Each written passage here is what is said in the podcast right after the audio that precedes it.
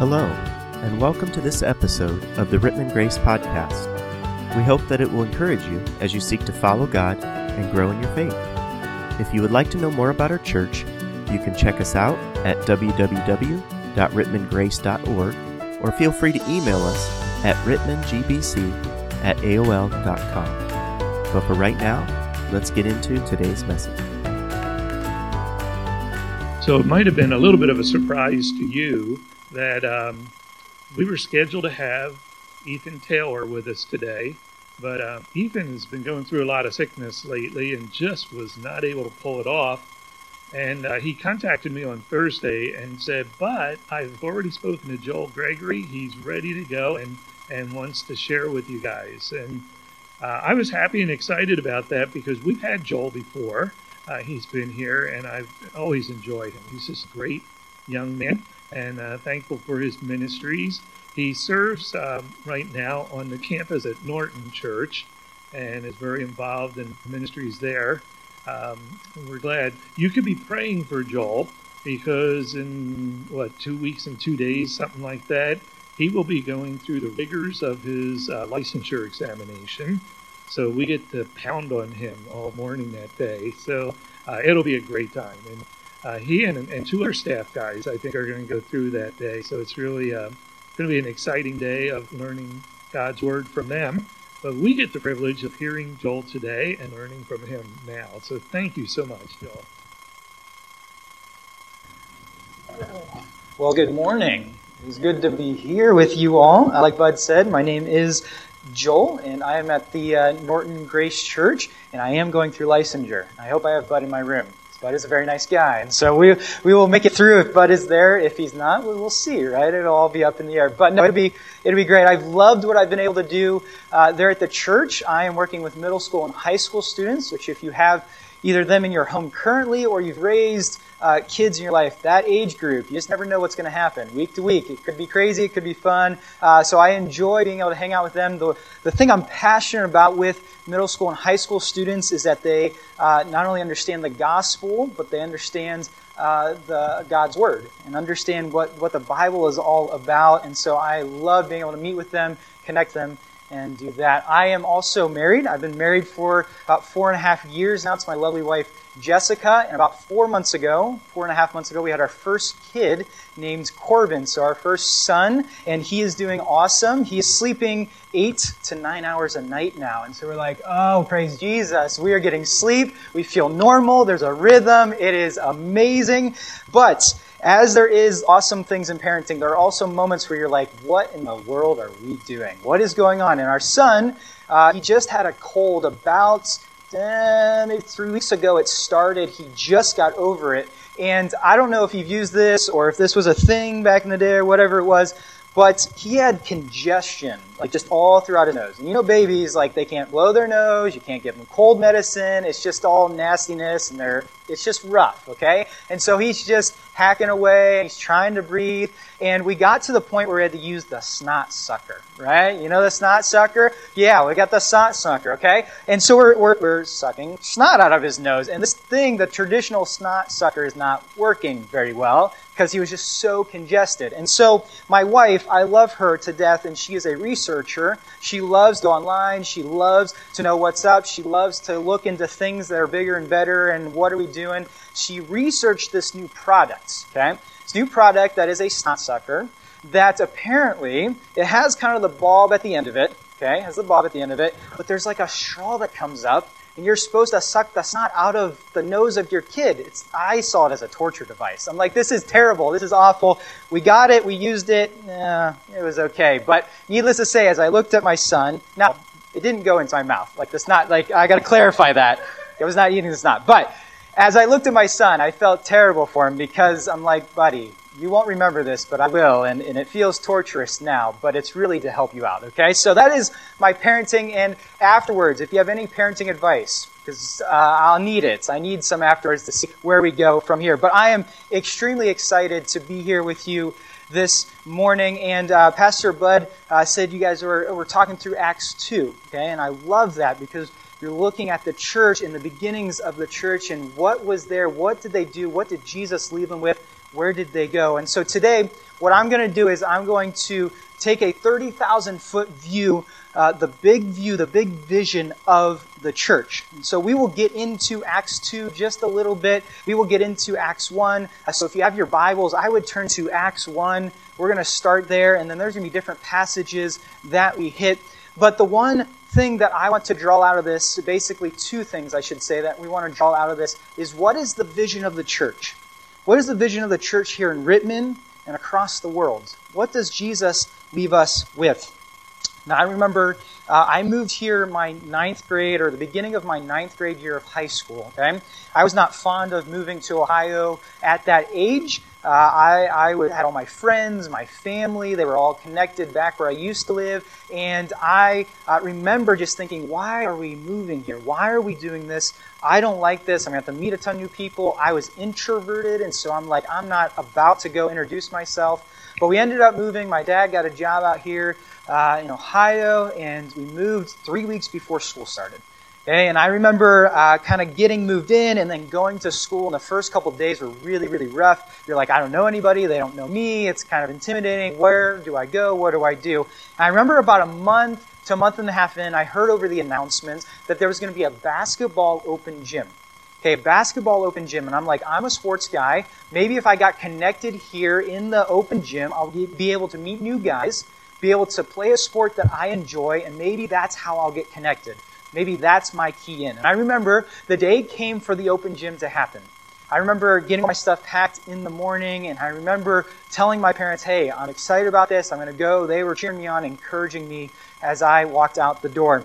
I remember going to school. Everything was great. The announcement said open gym was happening. It was golden. After school let out, I got my bag out of my locker and I started to walk to where you would think the open gym would happen, be happening, the gym.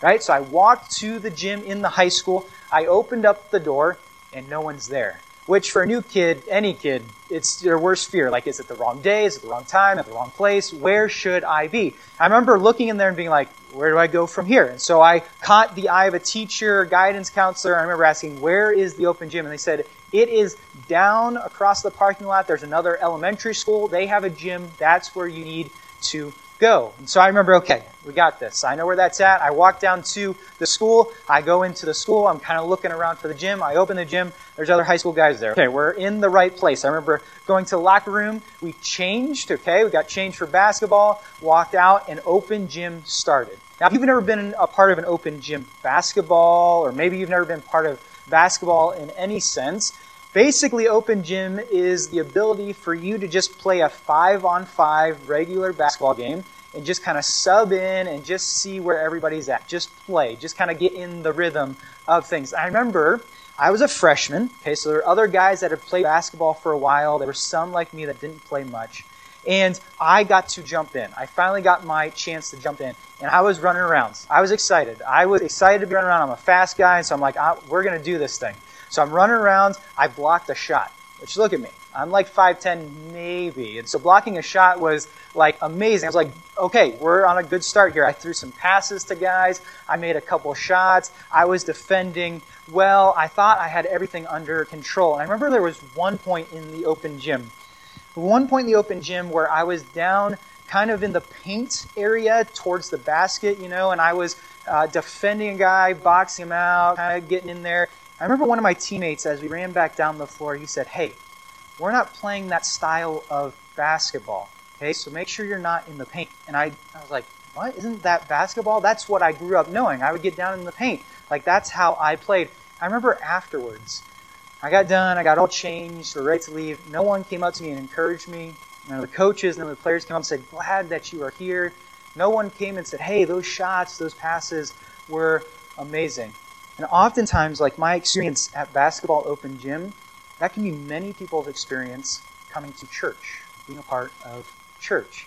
Right? It's something that you walk into and you're like, I'm not really sure where things are supposed to be at. I'm not really sure what, what's going on. I'm not really sure who anybody is. I'm not really sure what I'm supposed to do or what I'm not supposed to do.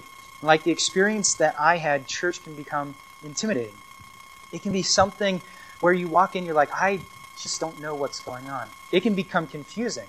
Like, I'm here, but I'm not really sure what we're doing. I'm not really sure why. I don't even know where to go and where to be. It can become isolating, right? Is anybody else struggling like I am?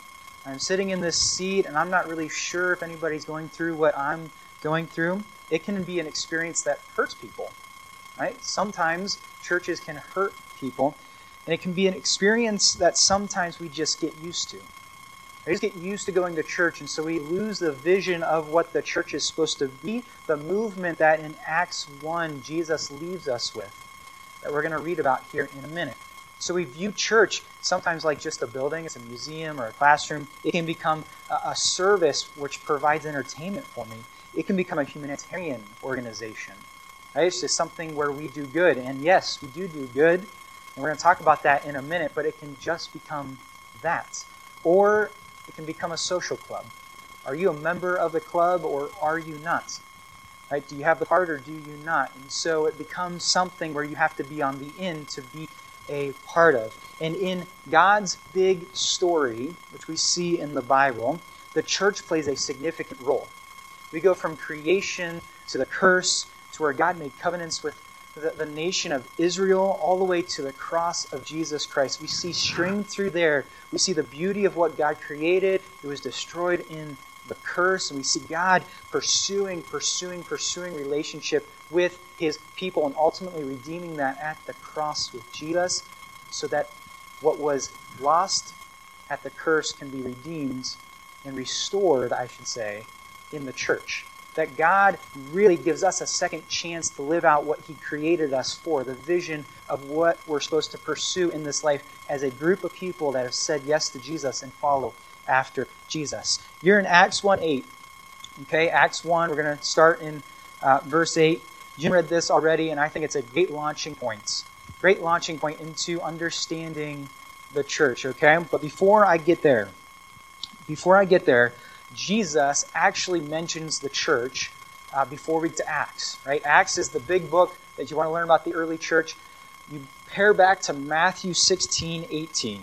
Jesus refers to the church there, and he's talking to his disciples, and specifically he's talking to Peter verse 18. I'll read it for you. I think it's on the screen here if you want to take a look. It says this, and I tell you, I tell you that you are Peter, and on this rock I will build my church, and the gates of Hades will not overcome it.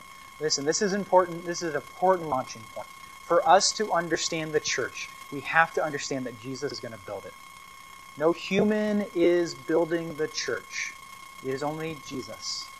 He allows us to be a part of the church. He allows us to live out the mission and vision of what He is building and what He is putting into place. And so that should be an honor. That should be something that blows our minds. And as we fast forward, we look at Acts 1 8. It's also going to be on the screen, but you uh, might have it in your Bibles.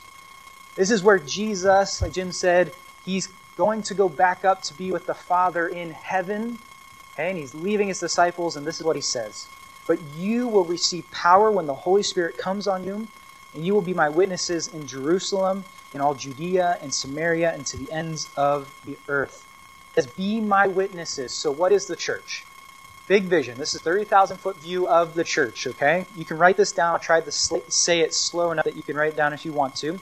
The church is a new community of people who have said yes to Jesus a spirit powered people to be his witnesses.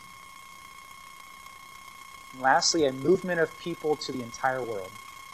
And that's what's stated in Acts 1 8, to the ends of the earth. And we are still finding ends of the earth that are not reached, like Jim said, and that is amazing. But that's what God calls us to, is to reach those ends of the world. So it's a church. The church is a, a new community of people who have said yes to Jesus a spirit powered people to be his witnesses, and a movement of people to the entire world.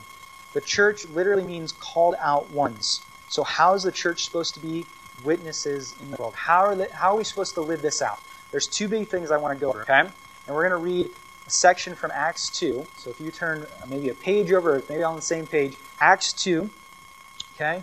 We're gonna we're gonna launch from there. Not to steal Pastor Bud's thunder here. I know you guys have been going through this, and it's been amazing. We're going to spend a little time in here, okay, to launch us into the two big vision points, And then from there, we'll get rolling.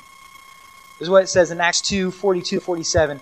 They devoted themselves to the apostles' teaching and to fellowship, to the breaking of bread and to prayer. Everyone was filled with awe and many wonders and signs performed by the apostles. All the believers were together and had everything common. They sold property and possessions to give to anyone who had need. Every day they continued to meet together in the temple courts. They broke bread in their homes and ate together with glad and sincere hearts, praising God and enjoying the favor of all people. And the Lord added to their number daily those who were being saved. Here's the first thing. I like to do big points. And so here's the first big point if you're writing down notes. Sorry, that's the second. Sorry. There we go. First big point. The church is called out to reflect his glory to the world. The church is called out to reflect his glory to the world. John Piper is a, a pastor, and this is a quote that he said Man was created from the beginning in God's image, that he might image forth God's glory. Say it again. Man was created from the beginning in God's image, that he might image forth God's glory. We were created to give God glory in all that we do. Like that is what we were created for. That whether it is our time, whether it's our money, whether it's our energy, whether it's our family, our work life, that we were created to give that all back to God. And in everything we do, that people see God in us. That we reflect what who God is and what He's all about. Right, here's an illustration I like to use. Um, we reflect God's glory, okay? So uh, the Hall of Fame, the Pro Football Hall of Fame. I'm a big football junkie, and so I've been there a couple times. It's about 20, 30 minutes away in Canton, uh, Ohio, and so um, I've been there maybe two, three times, and it is awesome. Now, if you hate football, if you go, you'll hate football even more. Okay, so don't go. It wouldn't be worth it. But if you love football, it's worth going to. But this is how I would illustrate us reflecting God's glory. When I walk in there, it absolutely blows my mind the uh, statistics, the records, uh, these guys and what they put their life into, right? The, the, the talent, the gifts that they were able to put onto the football field. And you walk into a specific room and you see all kind of the, the statues of all the Hall of Fame players. They're all there lined up. And you get to walk by and see all the Hall of Fame players all the way back to the 20s, 30s, these amazing talents. And when you walk in there, I've never walked in there personally, and walked up to one of the statues and said, You know what? You know what would make this guy better? You know what would make this this guy's statistics look better is if I added my senior year of high school stats to it. Like I had seven touchdowns. I had probably 700 yards receiving. I know I had over 40 catches, right? If I added that to this, then he'll probably get more glory. He'll probably get more fame. He'll probably be better and people will see him better, right? That'd be ridiculous. The guy played for 15 years and he had way more passing yards, way more receiving yards, whatever it may be. Now listen, that player, I might have his jersey though. When I walk into the Hall of Fame or I walk around different cities and I wear his jersey, right, I'm reflecting his talent and gifts and what he put onto the field. And so people might ask me, like, hey, is that your favorite player? Yeah, it is. They might talk about the statistics. Hey, you remember when he caught that pass? Yeah, I do. And we talk about that moment. That I'm reflecting that player's glory that he had on the field. I cannot add to it. And that's what we do with God. We cannot add to his glory. We can't add to it. Uh, God is amazing. He's perfect. He's our creator. We can't add to his glory, but we can reflect that in how we live. So how, how does that happen? There are two very applicable ways that I think uh, we can do that. The first way is this we reflect God's glory in the way we respond to Him. We reflect God's glory in the way that we respond to Him. In verse 47, it says that the early church praised God. Here's the question How big is your God? Because the amount of worship you give to God, the amount of response that you give to God, determines what you believe about God. What you do with your time, what you do with your life, with your family, is directly related to responding to God's glory. We see in the early church in Acts 4, they prayed big prayers because they believed their God was a big God. They came to God knowing He can do powerful things. Acts 5, they made bold stands because they believed God was a faithful God. Right? In Acts 16, they sang loud songs even when they were in prison because they believed they had a God worth celebrating even in the hard times. You see that in all the churches across uh, the New Testament. They responded to a big God, they responded to their Creator because they believed He could do anything. because they believed he was leading this movement they were a part of. They believed that he could change anything. They believed that his will is where they wanted to be. It's not just Sunday singing, but it's an everyday worship, responding to God's grace, mercy, and love. How are you, how are you responding to God every day? In your generosity, in your sacrifice, in your praises, your prayer, and your boldness for the gospel. Wake up and ask that. How am I responding to God every day? That's the first thing. The second thing, reflecting God's glory, we reflect God's glory in the way that we relate to each other. The way we relate to each other. We see in verses 42 to 47, right? They broke bread together. They were singing praises together. They shared. They were in fellowship together. We reflect God's glory, His glory, by living in community. Ultimately, we love each other as if we were family, and we are family, being in Christ. In John 13, 34, 35, Jesus says this A new command I give you love one another as I have loved you. So you must love one another. By this, everyone will know that you are my disciples, if you love one another. The new command is motivated by what Jesus did for us, so we do that for others. Right? People will directly relate who God is by how they see us treating, first and foremost, our church family. If, if we're not cool with each other, if we're not able to forgive each other, if we're not able to have grace and generosity towards each other, the world is going to attribute that to the God that we believe in. And so Jesus here is like, love one another. Like pursue loving each other. Right? Don't just don't just circle up with those who have the same interest. I don't just circle up with those who like football. That's that's what I struggle with, right? All the guys that like football, I circle up with. But because we believe in Jesus and we're part of this new family, we love everyone that's a part of the family. We, we pursue forgiving everybody as a part of the family. We pursue having grace and mercy and sharing and sacrificing because they're part of the family. So we relate to each other and we respond to God. That's the first couple things. The second thing is this. The second thing is this the church is called out to multiply his goodness in the world. So we see that we reflect God's glory. We do that in two different ways. Second is the church is called out to multiply his goodness in the world. The church, uh, I'll recognize this, has not always been great at demonstrating the character of God throughout the years. Right? Wars have been started because of the church. There have been different fragments that have that have happened, different separations, whatever it may be. But in that, the character of God never changes.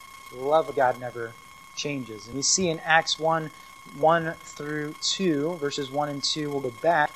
In my former book, this is Luke talking, Theophilus, I wrote about all that Jesus began to do and to teach until the day he was taken up to heaven, after giving instructions through the Holy Spirit to the apostles he had chosen. Jesus started and is letting us finish what he began. It says here, what Jesus began to do and to teach in the church is to is called to go out and multiply that goodness that Jesus started and we see in the Gospels. Like the things that he did should blow our minds. And the privilege that he gives us the chance to multiply that and what he started back in the Gospels is amazing. So, how do we do that? Two very applicable ways, and then I'm done. We multiply his goodness by demonstrating his character in the world. We multiply his goodness by demonstrating his character in the world. Where do we find the character of God most visible? Jesus. Right? We see that in Matthew, Mark, Luke, and John. Right? We see all the stories of who Jesus is. He's a physical embodiment of God. And when we look at him, we see the perfect character of God. Jesus ran into messes.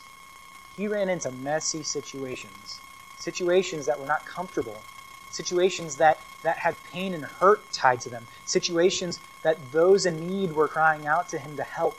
Those that were on the fringes, those who were unloved, felt loved by Jesus. Like he ran to those people that the character of God fleshed out in how he multiplied goodness among those people that probably never experienced good in their life. Like he ran towards them. He ran towards the woman at the well, the blind and sick people, Zacchaeus, even a demon possessed man.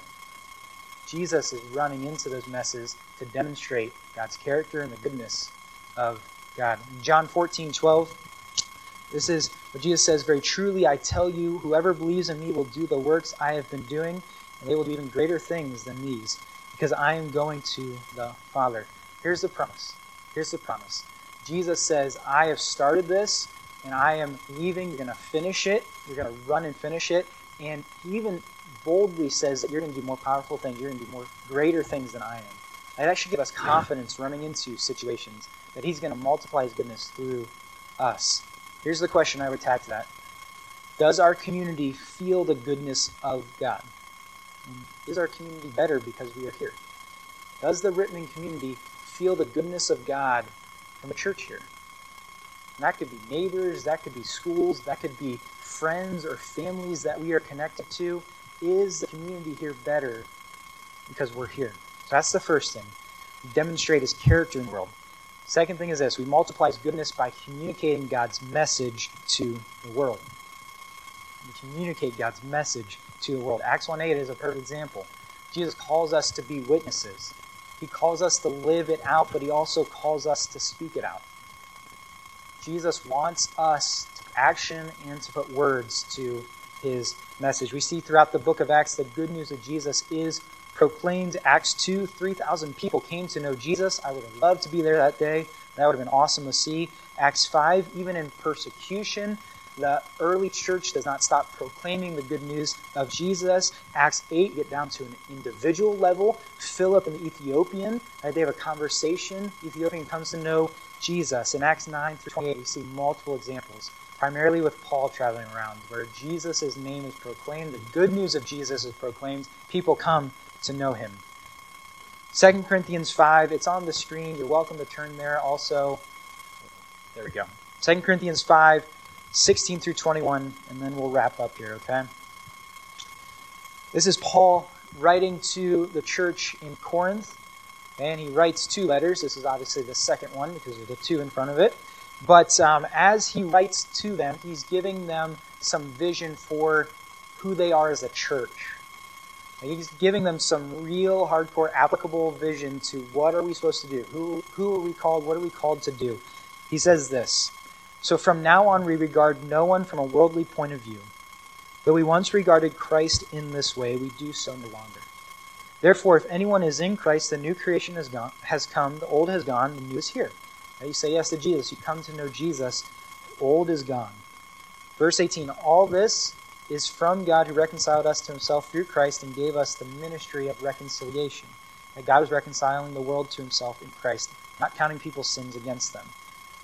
And he has committed to us the message of reconciliation. We are therefore, and I lean on this, this verse, we are therefore Christ's ambassadors, as though God were making his appeal through us. We implore you on Christ's behalf, to be reconciled to God. God made him who had no sin to be sin for us, so that in him we might become the righteousness of God. We are ambassadors. We are ambassadors of the reconciliation that we have received. You notice at the end, it says, God made him who had no sin to be sin for us so that we might become the righteousness of God. When we experience that, when we really experience the good news of Jesus, we'll want to express that to others. We want to say that to others. We want to tell others what God has done for us. And He calls us ambassadors. He says, I implore you, we implore you. We implore people to come to the understanding of what it means to be reconciled to God because they are separated currently. This is something I go through with um, with my students. I ask them this question, okay, and this is something we do at our church. Uh, we ask, "Who are your three? Who are your three? Okay, who are your three? Who are three people in your life that you have direct relationship with? Okay, that you would talk to on a weekly, daily uh, basis, maybe your family members, friends that do not know Jesus." That if today they were to die, they'd be separated from God for eternity. Who are three people in your life? Who are three people that you can run after? That you can eventually share the good news of Jesus with, that you start by praying for them, praying for them on a daily basis, that they would come to the understanding of who Jesus is and what Jesus has done for them, that you start serving them, that you care for them. You say, I'm going to wrap my arms around you. I'm going to care when you're going through a hard time and then eventually that God gives you the opportunity to share the good news of Jesus with them, that they'll spend eternity with you in heaven. Who are three? Maybe it's a neighbor. Maybe it's a friend. Maybe it's a family member. Maybe it's your kids. Maybe it's it's someone that you haven't seen in a while. Who are your three that you could share the good news with? Because the church is not just a building. It's not an event. It's not a service. It's not just a humanitarian project or, or gathering. It's a group of people that said yes to Jesus, that are running after people that don't know who Jesus is. And saying, We want you to know the reconciliation that I've experienced. We want you to know that Jesus died for your sins. He became sin so that you wouldn't have to suffer for your sins. The good news of Jesus is so fixated on the glory and the goodness of God. It was rooted in creation, it was redeemed at the cross, and now it's restored in the church. This church thing can sometimes become confusing, misunderstanding, and lose vision and sight for what Jesus left us with. But here's my challenge to you, okay? Here's my challenge. As you go out today, this week, okay, think of your three. Maybe just starting with one. I challenge my high school students sometimes. Who are, who's your one? There's one person that you can start intentionally pouring into. Right? Mine is my neighbor. Like who, who is that one person? Mine's my neighbor right now. I talk to him almost daily. I get to I get to be able to share life with him. He know he obviously knows that we're a kid, right? And I want to share the good news of Jesus with him, so that he can spend eternity with God. Who's that one person? How can you wake up every day saying, "Am I glorifying God, reflecting God's glory, and multiplying His goodness as the church, not just a building, but as the people of God pursuing the vision of what Jesus left us with?" Okay, that's my that would be my challenge as we move forward, as we go throughout this week. And I love being here with you guys. You know, they're an awesome group of people. I love Pastor Bud and what he's doing here, uh, and it's amazing. I don't got this all figured out. My challenge is together, how can we pursue the vision of the church, the 30,000 foot vision? I'm excited for what Pastor Bud's going to talk about next week with you guys, finishing up the series next two. But why don't you pray with me, and I'll hand it over to him. God, we thank you for who you are and all that you do. Thank you for your love and grace and God, I'm just amazed at um, just as Jim was talking. It's so neat to see missionaries, organizations pursuing getting the good news of Jesus out into the ends of the earth. And as the church, the, the body of believers, those who have said yes to Jesus, that I pray we would never lose sight of the vision. So easy to get caught up in, in the events or in the service or in the do good stuff that we lose sight of. We're here to give you glory how we treat each other, but also in how we respond to you. That we would be challenged this week to look and say, how are we responding to you in worship in time, in our finances, whatever it may be. God, I also pray that, that we'd be challenged to multiply your goodness. Sometimes it's so easy to be so self focused, so easy to be about me, and I struggle with that on a daily basis. But God, that this week we'd be challenged to go out into our communities, our neighbors, our friends, our the schools that we're around, whatever it may be, and multiply by just doing good, but also sharing the good news of Jesus. That it starts by praying. And it starts by showing others that we love them. And then finally, boldness to share the good news of Jesus with them. God, thank you for this vision. Thank you for who you are and all that you do for us, sending Jesus to die for us. We don't deserve it, but you are a good God. Thank you for all that you do. Praise your name. Amen. Thanks again for listening to this episode of the Rittman Grace Podcast. If you have questions or would like to know more about our church, please visit www.rittmangrace.org or email us at rittmangbc at aol.com.